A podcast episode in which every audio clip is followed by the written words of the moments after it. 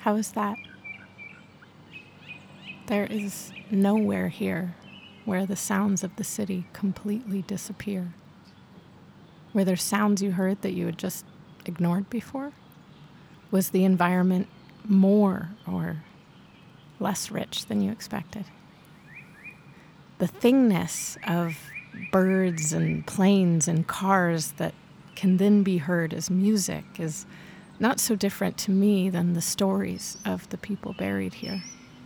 Each gravestone with its name and story found in newspaper articles and census records is like the thingness of the bird. But then how we walk from story to story and let them sink into our lives and our own stories, how we feel a kind of haunting from them. That is like the music. That music is what I see resonating off each stone left on a grave. That is how they become like cairns. All right, enough philosophy or poetry or whatever. Let's stand up, and in front of us are the skylights of the catacombs. To our left, you see the roof of the entrance to the catacombs. I experience these skylights as a kind of Donald Judd, Robert Smithson land art. The clean and regular lines of the skylights, the copper, the mirror they create for me to see both the sky and myself. High art. So you see that in front of us, past the catacombs, there's a road I want you to take a right and walk to the end of the lines of skylights, which is the back of the catacombs. You'll see one last larger skylight. And then we're going to walk down to this road. Just keep walking in this general direction and get down to the road when it feels most comfortable for you. I go past a few trees and a few graves first to where it's less steep between the grass and the road.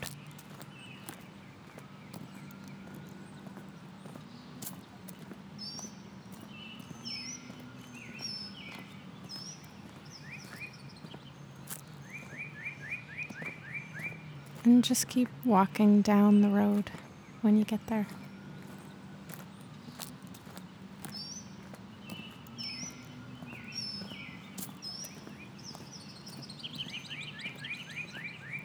Up ahead to our left is a grave that always draws my attention Bernbach. There's this kind of globe made out of three metal circles with an arrow going through them.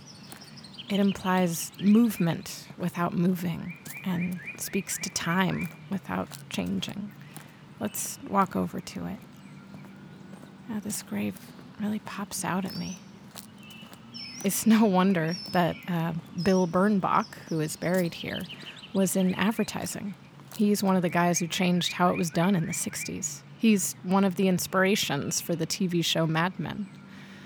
Graves are a kind of self promotional advertising. Okay, let's keep going in the direction we were before, but you can just cut through this plot next to us. There's an opening between two lines of graves that turn out to be a horseshoe shape. It's easier to see when you're in the middle of it. You'll see a path in front of you across the road. Just walk down out of the grass, careful, across the road and onto the hazel path. We just took a shortcut through the Roosevelt family plot, by the way. None of the big three are there, but Teddy's parents and his first wife are there.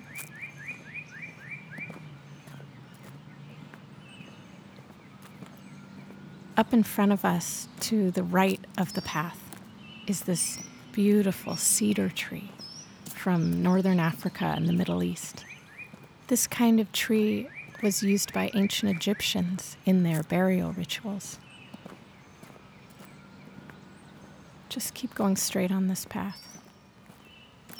Embalmers would inject dead bodies with cedarwood oil, which prevented liquid from leaving the body And over the course of many days, the oil would liquefy the internal organs, which could then be drained out of the body.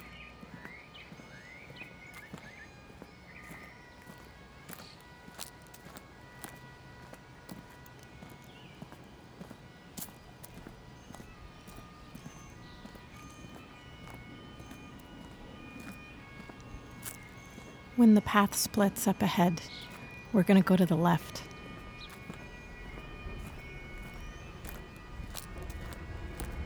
There's a grave not far from here that we're not going to take the time to walk to. It's from 1855 and was put up by a charity that ran an old folks' home. It is the resting place of Sarah Cairns, spelled with a K, and Elizabeth Cairns, spelled with a C. Sarah claimed to be 117 when she died, and Elizabeth claimed to be 100. Up ahead, we're going to take a left at the Heath Path. There was a bunch of press all over the country about Sarah being so old, and the charity was able to raise a bit of money. It doesn't really matter if it's true or not, people like the story. Speaking of graves as advertisements. Oh, you see that angel to your right? It was made by an Italian sculptor who spent some time in New York, Adolfo Apolloni. He actually went on to be the mayor of Rome for a little while. I think it's one of the most beautiful sculptures in Greenwood.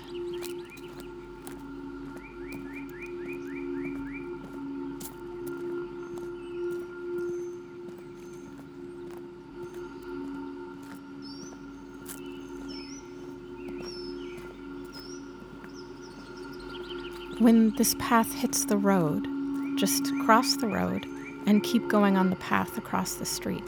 It's still the heath path and it will meander a little, but we just want to keep going in this general direction.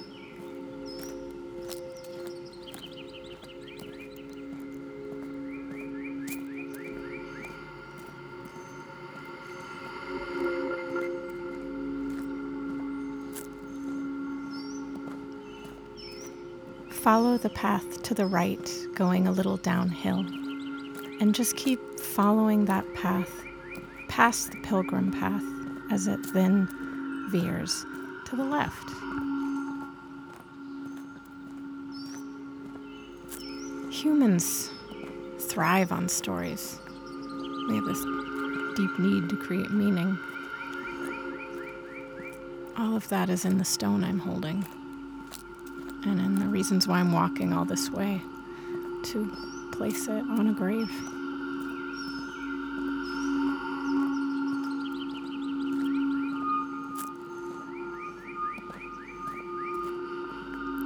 When you get to the road, take a right.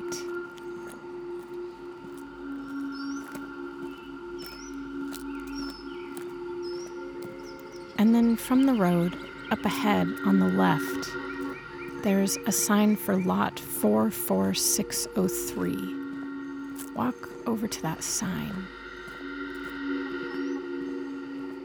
And you'll see coming off of it to the left, there's a long line of low graves.